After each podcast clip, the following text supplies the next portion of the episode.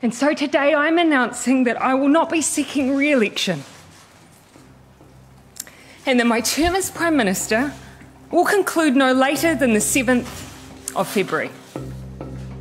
Io sono un essere umano, i politici sono esseri umani, facciamo il massimo di cui siamo capaci per tutto il tempo che possiamo.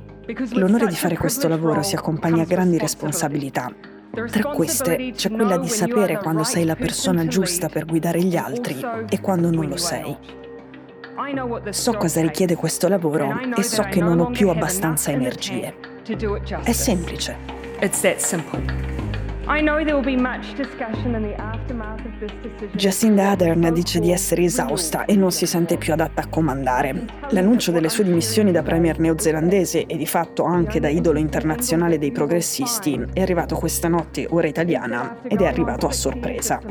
Letteralmente ha detto che essere il capo di un governo richiede di avere il serbatoio pieno, ma anche dei litri di scorta per le sfide inaspettate e lei di sfide inaspettate ne ha dovute affrontare parecchie negli ultimi anni.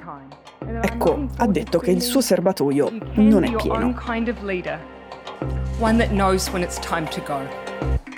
Le sue parole e le motivazioni sono abbastanza inaudite per le nostre orecchie, per quelle di un pubblico italiano, ma non solo italiano, a cominciare da un fatto. Non è successo assolutamente niente.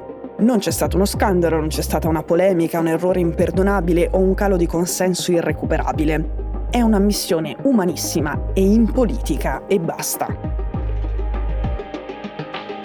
Adrian appunto non è solo la premier della Nuova Zelanda, è anche un simbolo globale. È stata la prima donna di sinistra della sua generazione a vincere le elezioni e conquistare il potere, questo nel paese che per primo al mondo ha riconosciuto alle donne il diritto di votare nel 1893. È stata la seconda donna leader della storia a governare incinta ed è stata descritta dalle riviste internazionali così. Iconica, empatica, autentica e poi potente, composta ed eloquente. Questo suo è un finale strano, un po' affascinante e un po' traumatico.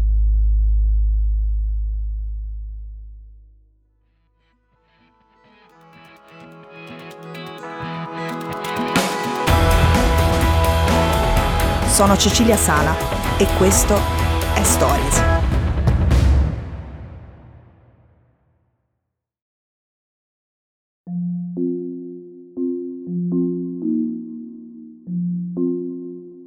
Prima che vincesse e cominciasse il suo mandato nel 2017, cioè a 37 anni, Adern era stata la protagonista di una polemica che da locale era quasi subito diventata internazionale.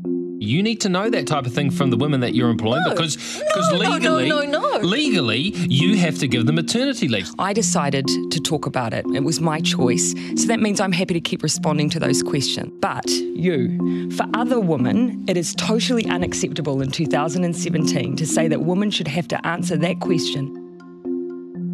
La polemica riguardava lei, ma non era contro di lei. Era contro una domanda di una conduttrice televisiva sulla sua maternità. Adern in quel momento era diventata la nuova leader del partito laburista che stava all'opposizione.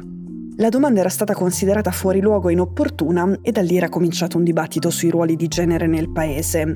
Lei e il suo compagno Clark Gayford a quell'epoca non avevano figli e lei aveva già detto di volerne uno, ovviamente senza rinunciare alla sua carriera e alla leadership.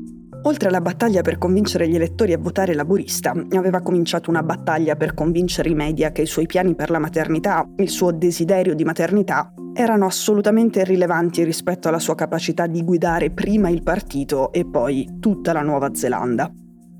Sia quella per il voto dei cittadini che quella con i media riguardo alla maternità sono state due battaglie che Adern ha stravinto. Can you imagine asking your partner, Clark Gayford, to marry you?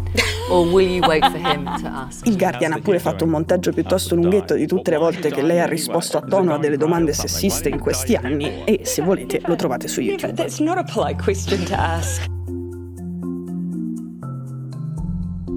Dopo aver tratteggiato i momenti salienti della cosiddetta Giacinta mania, cioè quello della sua elezione e poi quello del parto mentre era in carica come premier, nel ritratto che le ha dedicato a New Yorker a un certo punto c'è scritto quando abbiamo visto Ader nella sua casa di Oakland su un profilo per Vogue, siamo rimasti colpiti dalla sua assoluta ordinarietà. Lei e il suo compagno vivono nella stessa casa di periferia con tre camere che avevano prima che lei diventasse primo ministro, avevano appena ristrutturato e si erano ritinteggiati da soli le pareti di casa. Quando le è stato chiesto cosa pensasse di quella casa alla sua scorta, ha risposto loro sono abbastanza contenti che almeno abbiamo una recinzione.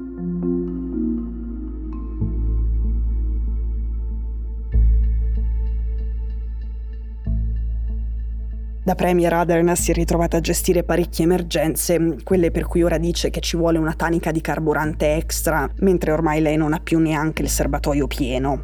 Le emergenze sono state la pandemia, una pericolosissima eruzione vulcanica e soprattutto un attentato mostruoso e indimenticabile.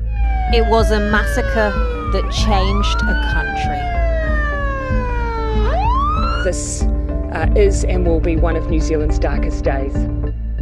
Quello di Christchurch, quello in cui un suprematista bianco neonazista è entrato in due moschee e ha ammazzato 51 persone mentre pregavano. E lo ha fatto riprendendo tutto e mandandolo in diretta su Facebook.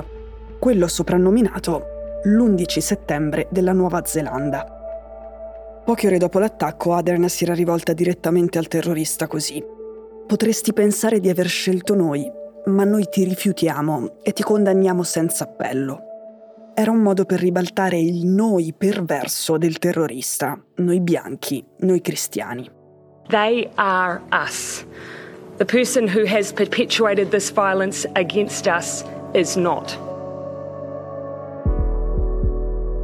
Il giorno dopo, indossando un hijab nero, un velo nero sulla testa, è andata in moschea e poi ha incontrato i leader musulmani. È andata da loro per chiedere consigli, consigli su come celebrare il lutto e sui prossimi passi politici da fare.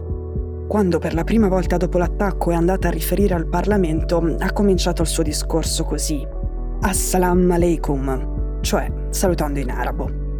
Quando Donald Trump l'ha chiamata per chiederle che cosa gli Stati Uniti potessero offrire, lei gli ha risposto: simpatia e amore per tutte le comunità musulmane. La sua reazione e la sua gestione delle conseguenze della strage l'avevano consacrata come un politico con una capacità di empatia e leadership unica e nuova. Una leadership che finisce il 7 febbraio, cioè dieci mesi prima delle prossime elezioni, perché, dice lei quasi in lacrime, è finito il carburante.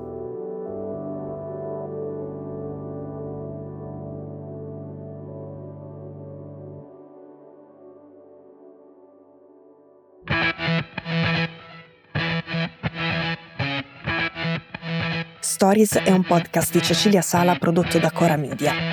La cura editoriale di Francesca Milano. In redazione Simone Pieranni. L'advisor è Pablo Trincia. La producer è Monica De Benedictis. La post-produzione e il sound design sono di Daniele Marinello. La sigla e la supervisione del suono e della musica sono di Luca Micheli. Le fonti degli inserti audio sono indicate nella sinossi.